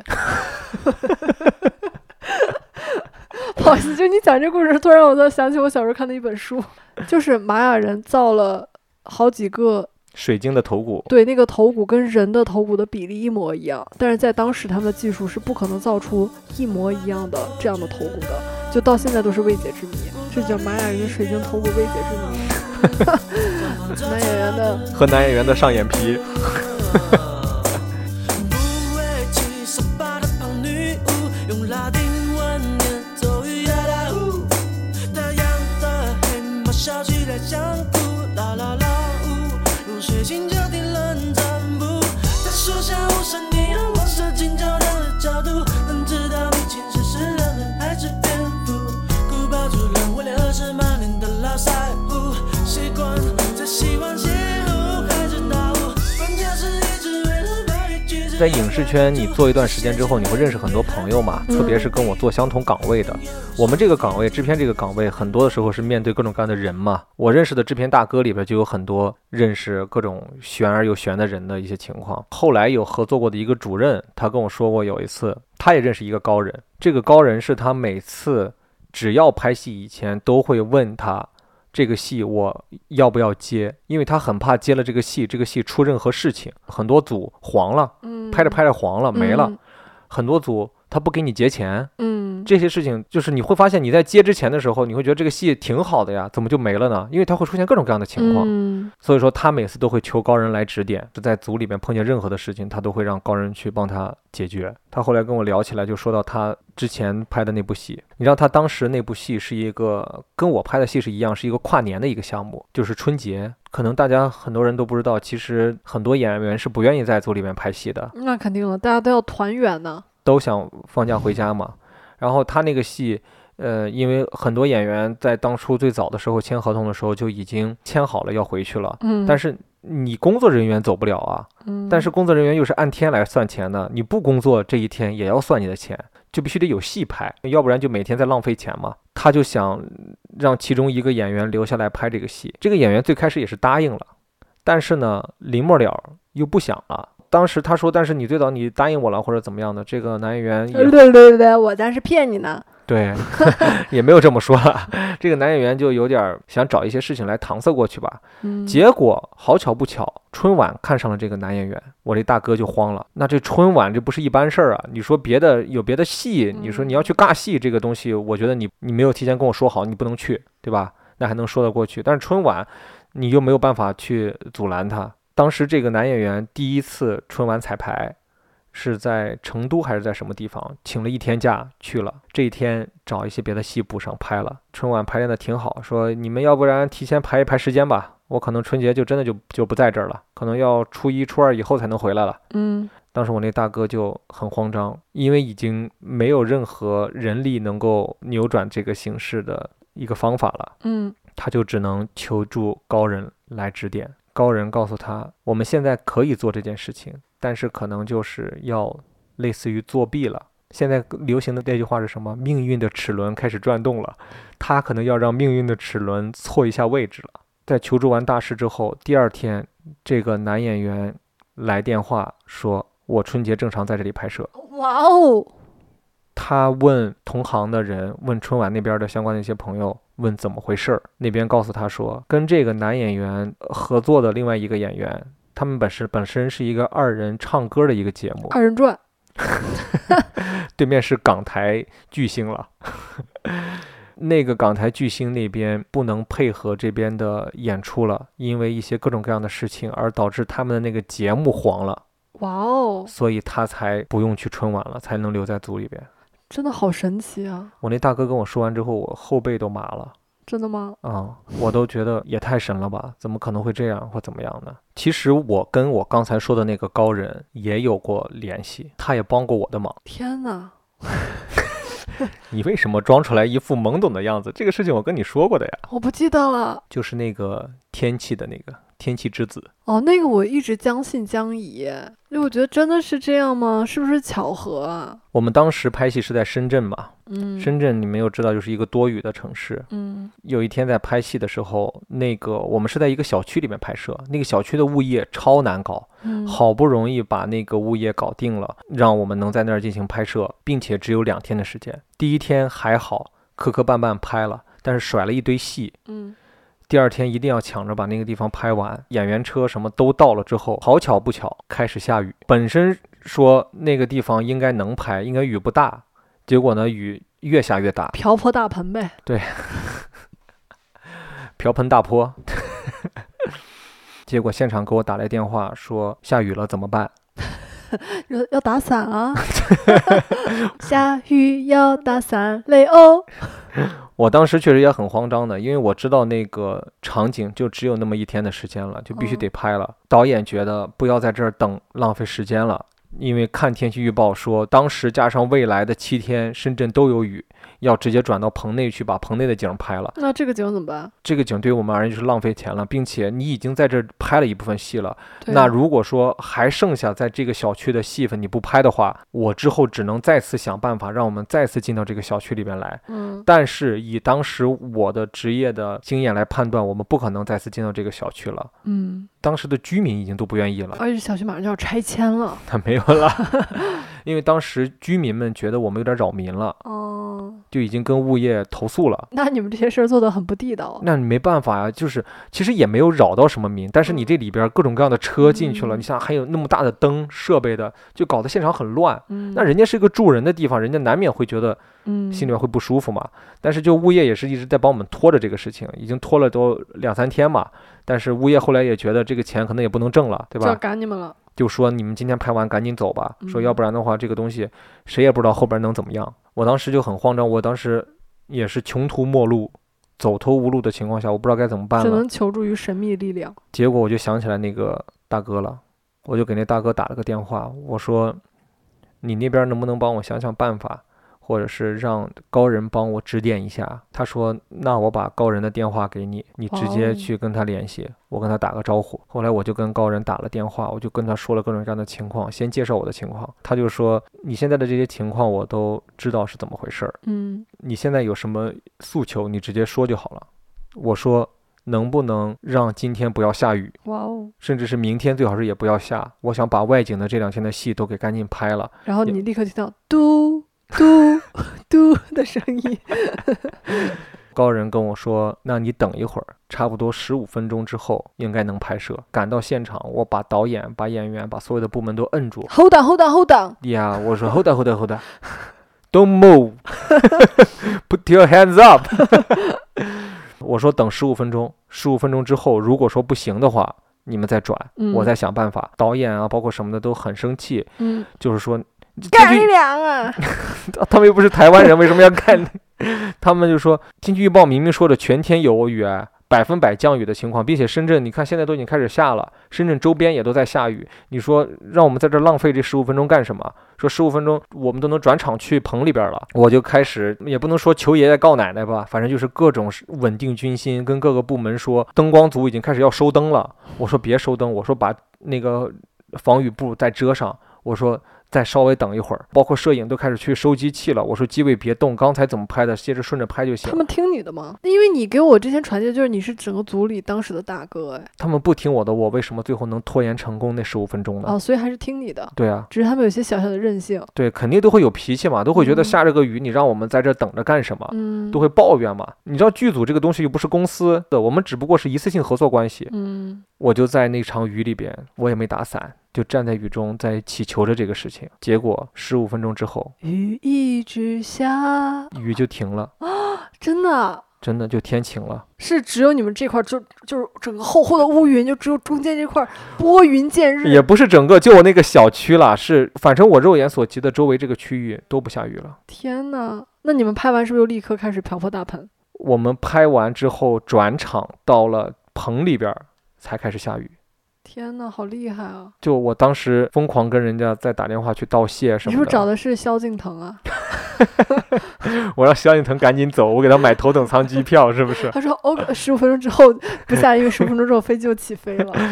就是这么神奇了。后来我也听人说过很多次，其实像这种极端的天气，包括一些什么情况，很多的剧组都有通过这种玄学上的事情去 调整和改只是变在我的。看来，你们这些都是一些很小的事情，为什么他们会愿意帮你们呢？我觉得可能啊，像那种高人的那种人，就是你跟他能够建立联系，就是一种缘分， 嗯，他们也珍惜 跟你的缘分。就跟你有缘分了，他们就会愿意来帮你。嗯其实可能对于他们而言，就是这么简单一件事我情。觉得也有一种可能，就嗯他看见你是火衡山上的秀才，当然，还有一种可能，我觉得他帮我们对于他的呃一种怎么说呢，在这个世界上的一种境遇而言，也是一种修行。他可能也是在做一些事情，有可能他们也是打卡上班儿，就他们每天都要解决很多事情，你这个只是他就是 to do list 上的一件。有可 能就是刚好你给他打了电话嘛。可能对于我们而言是刚好，可能在他的那个代办清单上面就是安排好了这个事情，只不过在等我们打电话而已。也有这个可能。就既然你都说到鬼神了，哎，你也没有说到鬼神，我没有说到鬼神哦，我只是在说一些比较玄的事情。因为你知道我妈一直都是很正直的那种正派代表，她从来都没有跟我分享过鬼神的故事。你妈是党员吗？我妈是，哇哦，你妈也是党员，你对看，我妈是坚决拥护唯物主义的，嗯。 但是她突然有一天就轻描淡写地跟我说了一嘴，她说我小时候见过笔仙，是我们上学的时候是的都会玩的那个吗？是的，就是说到鬼神的时候，她就说到好像现在人们不太能看到这些东西了，是不是因为这个世界就是他们也不想经常来，而我们那个年代好像经常比较容易见到。我说啊，你见到什么？他说笔仙我就见过啊。然后我说啊，真的吗？是什么情况？他说就是把他请来之后，那个笔自己在那儿动，问他一些问题，他可以写下来。笔自己动，对啊， 全自动的， 全自动铅笔。 很烦哎，你突然打破了这个气氛。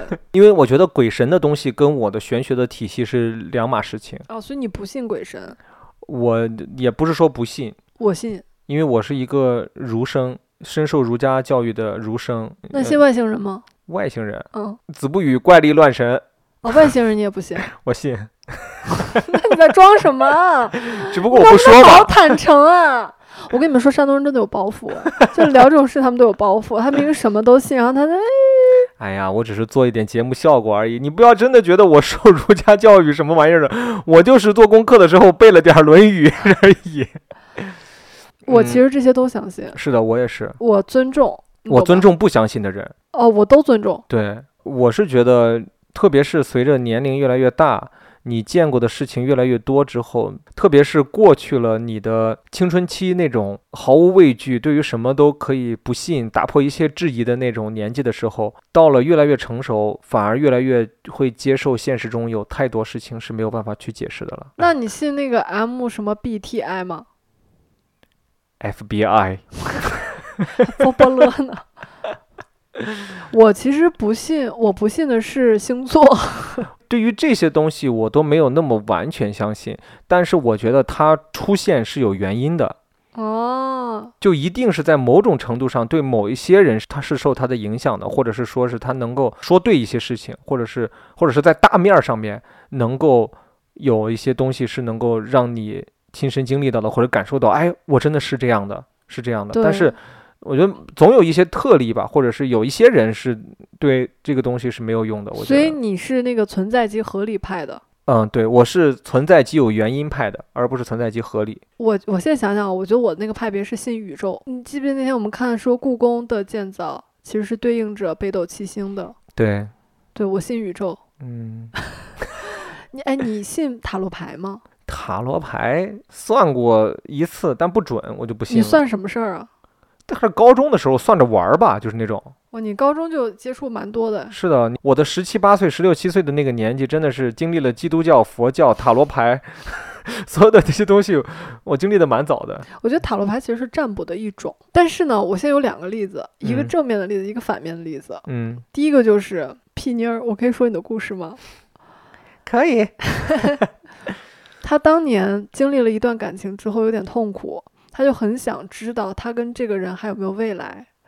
据说有一个地方的塔罗牌非常非常准，陕西的某个地方吗？嗯北京的哦，吓我一跳，我以为是什么兵马俑占卜吗？什么宝鸡什么什么下边什么县里边有个大师会占卜，就是说，据说地安门那边的一个咖啡厅里的一个算塔罗牌的女人 这个听起来 非常厉害，这个听起来就不太靠谱哎。哎，上大学占卜一次我忘了，呃不是就算一次塔罗牌，我忘了是两百还是四百了。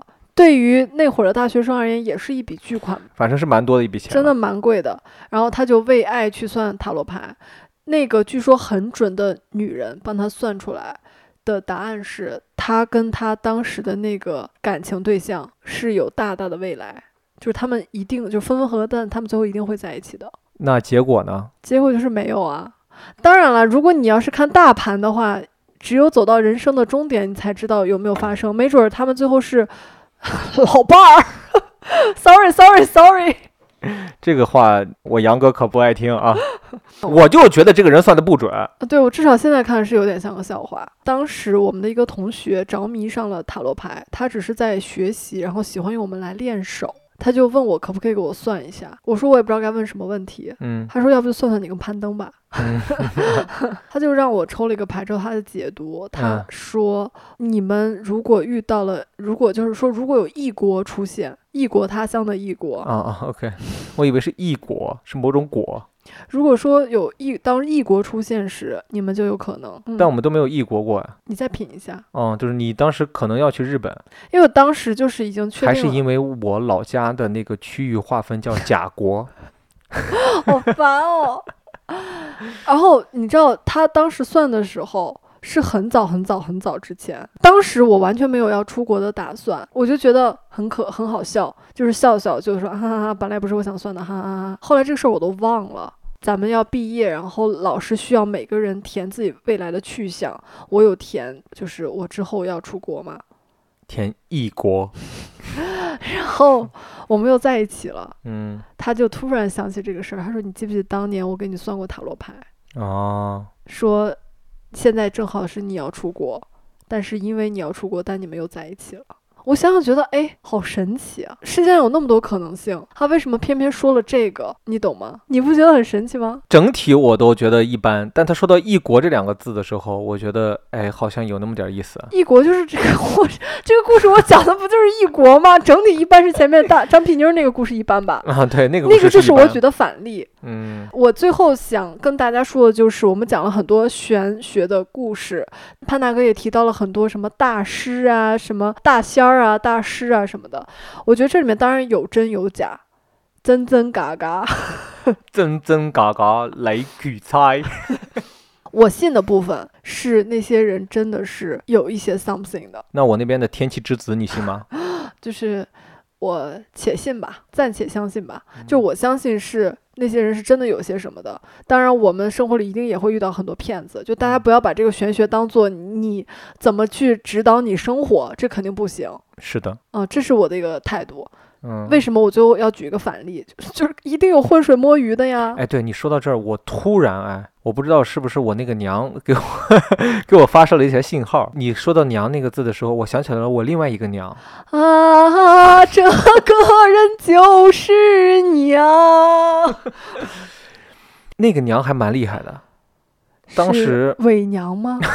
不是不是，sorry，伪娘，sorry。还有舞娘呢，还就后来我上高中，我有再次见到过一个那种就像大仙的那种存在的，他也让你喊他娘，他没有让我主动去喊，但是带我去的那个人让我喊了。当时是什么原因我要去见这个人呢？是因为我的学习成绩变得很差，不是应该买读书郎点读机吗？ 为什么要去找娘呢？加上我心思不在学习上，这个是关键。我家人觉得我的心思没有在学习这件事情上面，嗯，并且我当时有谈恋爱 了。这趴我不想听哎。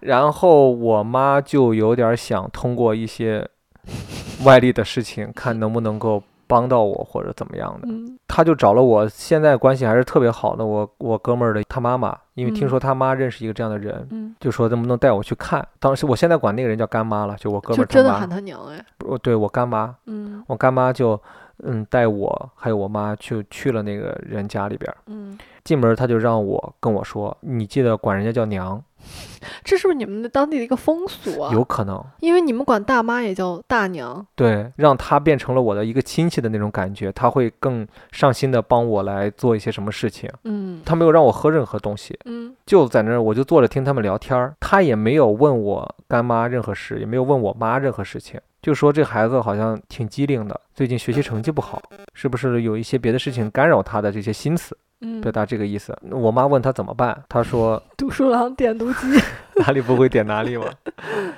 他让我妈买了一尊观音像，啊，上来就花钱啊。但不是在他那儿买的，哦，就随便买一个。，对，就很神奇吧。嗯，他也没收我妈钱，最后嗯我妈就给他放了两瓶酒，他让我妈买了一吨观音像，他不愧对是着不愧是山东人啊。就要么抽烟要么喝酒嘛，他就对着那个观音像说了一些什么样的话，就类似于什么求观音菩萨保佑我们的孩子攀登怎么怎么样的，嗯让我妈把那个观音像摆在我们家的一个什么位置，她连我们家所有的东西的朝向都能说出来。她说嗯你们现在床的这个东西朝向不好，我妈从来没有跟她说过我们家床是怎么摆的。她说你们调成南北朝向，然后让我妈把那个观音像放在对着床的位置上，说这样能帮孩子整体的那个感觉会转。 就那类你似的分手了吗？后来真的分手了，并且分手之后，我就转到文科班去了。转到文科班去之后，我成绩就变好了。关键是当时就跟很多人相信算命的这个事情很重要的一点是，当你没有给他透露过任何信息的时候，他把你的信息说的倍儿准，嗯首先就会让你上来起一身鸡皮疙瘩的那个点。我也没有跟我干妈说过我的任何消息，我妈也没有跟她说过。那个娘直接就说出了，包括我在哪个班上学，我在那个班里边坐的是第几排。嗯，我坐在这个课桌的左边还是右边，嗯，他都说出来了。 是因为他女儿是你同班同学，啊不是，我真的都不认识，我们之前一点儿都不认识这个人。那他有说出你最喜欢的歌吗？我没有问他，未来最喜欢的歌是《跟着我 左手右手一个》。但是我妈后来有多问了几句，说我将来的一些情况。哇哦，她说我人生中比较重要的几个节点，命里边儿有贵人命，嗯说我的人生有几次大的转变，是因为认识了一些人，他们会改变我。第一个是说是我十七岁的时候还是十八岁的时候将会碰到第一个，嗯然后第二个是类似于好像是三十岁左右吧，反正会碰见第二个。然后还有一个说是在四十多岁的时候，说命里边有三个人，那是怎么谁样呢？你现在知道吗？现在自己判断好像是真的碰到了，啊，就是谁啊嗯改。变了我人生轨迹的。我我觉得第一个就是那个我培训班的那个哥们儿，嗯，就是是那个校长，也是我的好嗯朋友。他就是刚好在我十七岁的时候，我认识的他，嗯也是他让我坚定了要考影视类学校的这个想法。嗯，对吧？嗯包括这个过程中，他也帮了我很多，也带我在北京生活下去了。我觉得嗯这是一个我的贵人。那三十岁呢？三十岁的那个贵人，我推断有可能就是帮我处理剧组里边天气的那个高人，嗯，因为那会儿我刚好三十岁嘛，那四十岁呢？那我就不知道了。哎，你现在不是今年四十岁吗？ 所以说这些玄之又玄的事情，就影响了我的生命很多点。但是你有没有遇到过那种特别喜欢主动给别人算命的人？哦，我蛮不喜欢那样的人 的。我也不喜欢，我我现在有点忘了我碰见了谁，当时咱们俩在一起，他非要给你算一下，他还说到说对你会有一个影响很大的贵人，然后说是女的，我说是我吗？他说不是。 就是我刚那个理论，有的人就是在瞎瞎算，但是你曾经也跟我说过，就你有一个很要好的朋友，他突然学会了周易，这真个吗当做我们今天的最后一个案例吧。可以可以，这个人呢是跟我关系特别近的一个朋友，嗯他在一个特殊的场合了，我具体不能说什么场合了哈。嗯他在一个特殊的场合里边学会了周易这个东西，嗯并且在那个场合里边帮旁边的有一些人算对了他的命运，嗯，让他知道他学的这个东西是对的那个周易，对对吧？？并且他知道这个事情好像是能够类似于帮他在获得一些职什么，在职场上比较稳定，对，并且能获得一些什么。嗯包括他后来的一些工作呀什么的，他在那些过程中有帮人做一些小的算卦的一些行尤为其，是帮他的领导，对，有指点过一些人的一些事情，并且都应验了。就他领导当时一心想升职，对，问他说这次可不可以是我，他算出来发现可以，嗯，他帮别人算的卦越多，其实他自己也有这个意识，嗯就是在他们那个领域，在周易里面就有学说，就是说，类似于你帮别人算的卦越多，其实是在损耗你自己身上的一些东西。嗯这个东西可能不是你亲身的，也会是你周围的一些东西。嗯呃，但是他因为也是年轻嘛，可能也没太在意这个事情，就直到有一天，他妈妈突然病了，嗯，去医院做了检查之后，出来的那个确诊单直接就是癌症天呐晚期。天呐，然后当下他就立刻卜了一卦，并且跪地，然后类似于祈求上苍，跟那个世界的能够跟他有沟通的那个人进行了一些沟通，就说都是我的不好，我嗯不应该放纵自己，为别人去说那些话。嗯从今天起，我再也不干这件事情了，只求我妈妈的身体健康。嗯从此以后，我再也不帮别人算卦了，就封卦。第二天，他妈妈去医院复诊，发现是误诊。天呐，这个真的很神奇！我当时听到这个故事，我的鸡皮疙瘩就起来了。这种超脱于现实、超自然的这些事情，真的是一点一点的让我们认识到，这个世界上有太多的事情你是没有办法去解释的。嗯，比如说玛雅人的水晶头骨之谜，比如说萧敬腾和雨的关系，哦，你们有没有看到那样的说法，说这几年是地球的扬升期，或者说地球的扬升期开始了？还有人说，你们有没有觉得最近这几年发生了很多怪事儿，是为了二零三几年还是什么做准备？这时空上，呃，这个我还没有接收到这个讯号啊。对对，就最后最后就是留一些那个。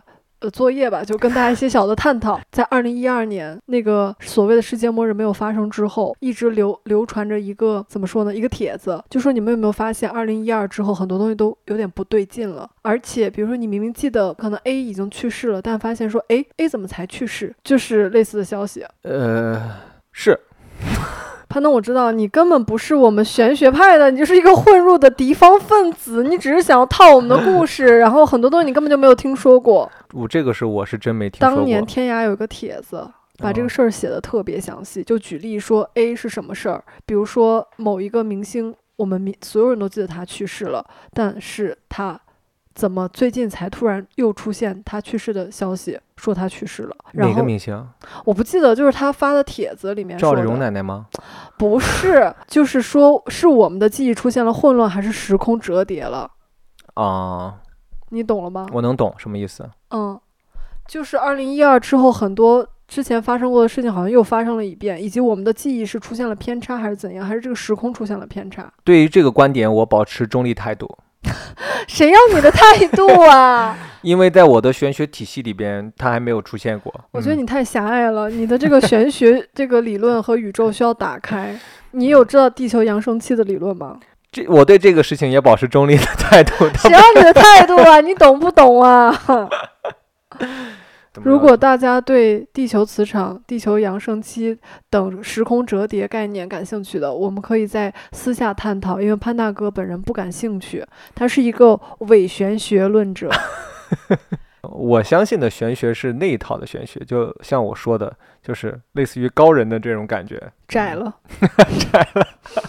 好吧？我们这一期也或多或少聊了一些有的没的事情，我们没有宣扬任何封建迷信，只是分享自己身边的小故事。我们这边还是建议大家，希望得到什么样的结果，就脚踏实地的努力，自己去奋斗，靠自己的双手去争取。对，把所有的我们说的那些所谓的玄学都变成你美好的愿望和努力的一种动力，好吧，各位观众老爷，有钱的捧个钱场，点个赞赏；没钱的点个小心心，点个评论，点个转发。我们这一期滑滑梯 Play on the Slide 就到这里喽。如果有任何想跟我们聊的，都可以在评论区互动起来。我是北野五花肉，我是真正的玄学论者，少女食人花，我们下期再见，拜拜。拜拜。怕只怕你赔了夫人又折兵，竹篮子打水一场空。哪儿是那适应你的环境？谁是你海誓山盟的爱情？别做梦了，没有用，神仙也保佑不了你一生。嗡嘛咪嘛咪，嗡嘛嘛咪嗡，嗡嘛咪嘛咪，嗡嘛嘛咪嗡，嗡嘛咪嘛咪，嗡嘛嘛咪嗡。我他妈谁呢？